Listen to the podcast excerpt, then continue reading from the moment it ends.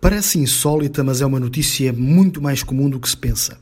Em julho de 2019, na cidade de Corumbá, Mato Grosso do Sul, um ladrão de 25 anos aproveitou a vítima de 29 sair do carro e abrir a garagem para, nesse entretanto, entrar na viatura, rodar a chave da ignição e fugir. No entanto, metros depois, bateu numa árvore e foi apanhado. Em outubro de 2014, em São Carlos, estado de São Paulo, outro ladrão esperou horas por um deslize do condutor de um caminhão. Quando ele saiu do carro para deixar os filhos na escola, correu para o volante e furtou o veículo. Dois quarteirões depois, um choque frontal numa árvore pôs fim ao assalto. Dois anos depois, em Campo Grande, capital do Mato Grosso, um larápio roubou uma botija de gás de uma residência, foi visto por uma vizinha e perseguido por um grupo de moradores até tropeçar na raiz de uma árvore e ser conduzido para a delegacia. Em Pilar do Sul, São Paulo, um jovem de 26 anos levou mal a carteira e telemóvel de uma mulher.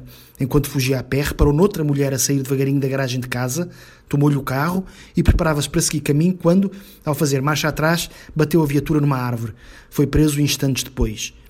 Além de oxigênio, sombra e frutos, as árvores têm este histórico de justiceiras involuntárias no Brasil.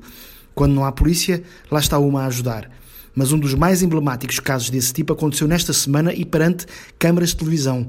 Em Valdes, Minas Gerais, uma emissora local filmava a chegada à esquadra de dois assaltantes algemados um ao outro. De repente, ao sinal do primeiro, o segundo desatou a correr e fugiram os dois, sincronizados, à frente de um polícia surpreendido. O pior foi quando um resolveu contornar a árvore pela direita e o outro pela esquerda. Como estavam algemados, um deles bateu com a cara em cheio na árvore polícia. Mais uma.